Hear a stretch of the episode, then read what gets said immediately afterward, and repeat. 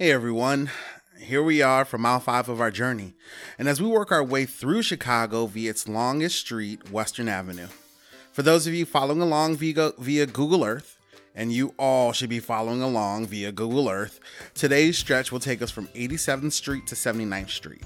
So today, we have no choice but to focus on this huge mass of trees sitting in front of us and one interesting event that starts here. Okay, so I'll give you a second to find it. We are looking at the Dan Ryan Woods. Go ahead and put that in into Google Earth or the map app of your choice, and it should come right on up. The 257 acre Dan Ryan Woods is a well loved family destination on Chicago's South Side with sledding and snowboarding hills, historic aqueducts, fitness stairs, picnic groves, and a mile long paved loop that connects to the Major Taylor Trail. I'm not sure if this is still the case, but when I was a kid, you couldn't grow up on the south side of Chicago without attending a barbecue or family reunion here at the Dan Ryan Woods. In the summer, this place can get full of people. Fortunately, this summer, at least a few times I was here, it was much more reserved and everyone was social distanced. The site also supports a large array of native plants, animals, and migratory birds. So, as I mentioned, I visited the Dan Ryan Wood several times during this pandemic period. It's a great place to sit outside, social distance, and enjoy some sun and fresh air. Please do not discount this place in the winter still a great place. Of course, you can go walking, hiking, you can work out, or whatever else your heart desires. I chose to sat at the tables and chat with a friend or read a book. With some coffee, of course. That works too. The Ryan Wood sits on some of the highest land in Chicago. Once the tip of an island, as I mentioned in a previous episode, in ancient Lake Chicago. As you may have heard in the earlier episodes, standing at the Dan Ryan Woods 14,000 years ago, you would have been surrounded by water. More than 100 years ago, as Chicago was quickly expanding, civic leaders had the wisdom and foresight to create the first forest preserve in the nation. Their mission then, as it is today, was, and I quote, to acquire, restore, and manage lands for the purpose of protecting and preserving public open space with its natural wonders, significant prairies, forests, wetlands, rivers, streams, and other landscapes with all of its associated wildlife.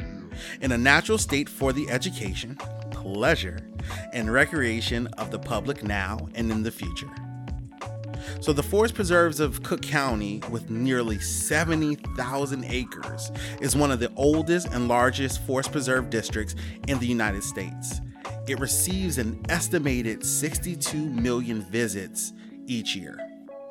Like much of the land protected and restored by the forest preserves, current day Dan Ryan Woods once hosted a working farm Purchased in 1872 by John B. Sherman, a manager of the Union Stockyards and Transit Company, the land became home to pigs and herds of cattle that grazed freely on the ridges. Um, in 1902, the Chicago Livestock World newspaper described the farm as the largest within the city limits of Chicago. But then in 1909, architects Daniel Burnham, and if you're Chicagoan, you're very familiar with Daniel Burnham, or you should be, and Edward H. Bennett, under the direction of the Commercial Club of Chicago, published the now famous Plan of Chicago. I will post a link to the Plan of Chicago in the episode notes. This ambitious urban planning effort included Sherman's Farm and a proposed outer park system. In 1917, the newly formed Forest Preserves purchased 112 acres of the former farm, creating the Beverly Hills Preserve. It was later renamed to honor the former Forest Preserves board member Dan Ryan Sr. in 1924. And for you Chicagoans who drive it daily, the Dan Ryan Expressway is actually named after his son, Dan Ryan Jr. Technically, Dan Ryan Woods is its own neighborhood. It's surrounded by five other neighborhoods Evergreen Park in Beverly on the south, Auburn Gresham on the east, and Beverly View and Wrightwood on the north. Now, every year, a really interesting event starts right here at Dan Ryan Woods, and that is the Chicagoland Toys for Tots Motorcycle Parade. And according to their website, the world's largest motorcycle parade, is an annual event in Chicago on the first Sunday in December.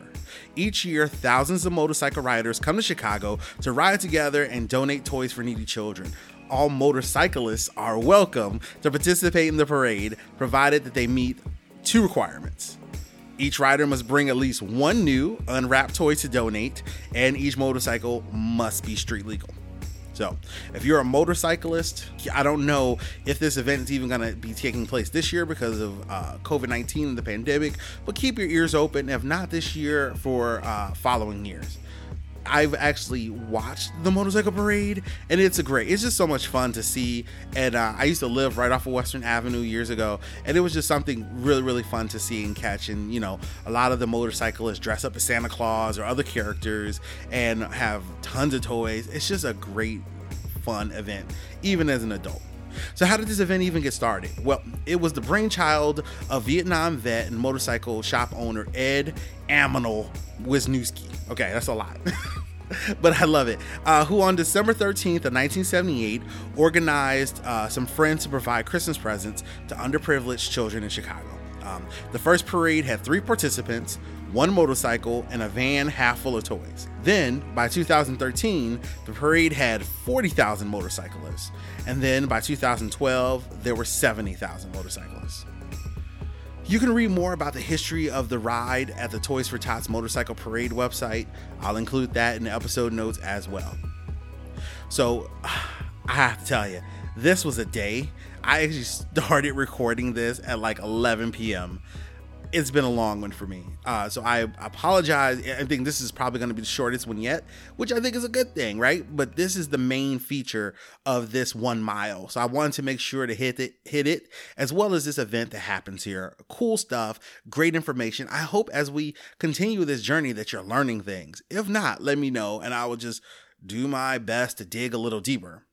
So, as we finish our trip to 79th Street, the last thing I'd like to point out is the large abundance of houses of worship from uh, ranging from 81st Place and Western to 79th Street. And if you just kind of like zoom in a little bit, you know, like as you zoom in and zoom out, it highlights different things. But as long as you have all the labels turned on in your settings, you'll kind of see like there's tons of churches. Uh, there's a synagogue, kind of like in that two block range. I don't know why that is, but it definitely caught my eye. And if any of you know why, please let me know. I'm super curious.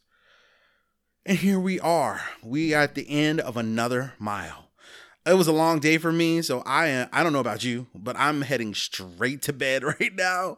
Uh, but thank you so much for checking this out and i'm so glad that we're still on this journey together. Uh, i was very daunted by the challenge of national podcasting posting month and posting a episode a day. Uh, by the time i get to the end of this month i'll have posted as many episodes as I posted in the entire first year of this podcast. And I'm very proud that I'm shooting for that goal, but it is daunting. And then there are days like today where I went from work to a community bike ride and ate dinner. And then I was like, oh my God, it's 11 o'clock. so here we are thank you guys. Thank you guys for supporting me. Thank you for everyone who's messaged me, messages of support, text me. Please feel free. I want to hear feedback. I did I get it? Have I gotten things right? Uh, did I miss something? Miss something important, especially. Uh, fortunately, Western Avenue is only 24 mi- miles and there's 30 days in this month. So at the end, I'll have some time to, you know, kind of reflect on things or kind of, uh, you know, double back on things I missed. So please let me know if there's something like you forgot this and you suck. Uh, even if you're a business owner and you're like, you know what, I got a business on Western and fuck you, and I want you to talk about my business, I will, sw- and if it's not a business I frequent, I will swing by and make sure that I'm not talking bullshit, and then I'll have you right? So it's cool, man. But we're here together, and this is a day by day thing. I'm flying by the seat of somebody else's pants, I feel like. So let's just make it the best. So help me, help me, help you, help me, help you. All right. So, as always, you've listened. Like, subscribe, share this with one friend. I only ask for one. And then, uh, you know, just ask for one. Share this with one friend. Rate and review. I would greatly appreciate those things. I say them every time, and altogether, that would take you five minutes out of your day, but it would mean the world to me. Seriously. Okay, I look forward to the next mile of our adventure tomorrow. You are all the best no matter where you are, who you are. I appreciate you.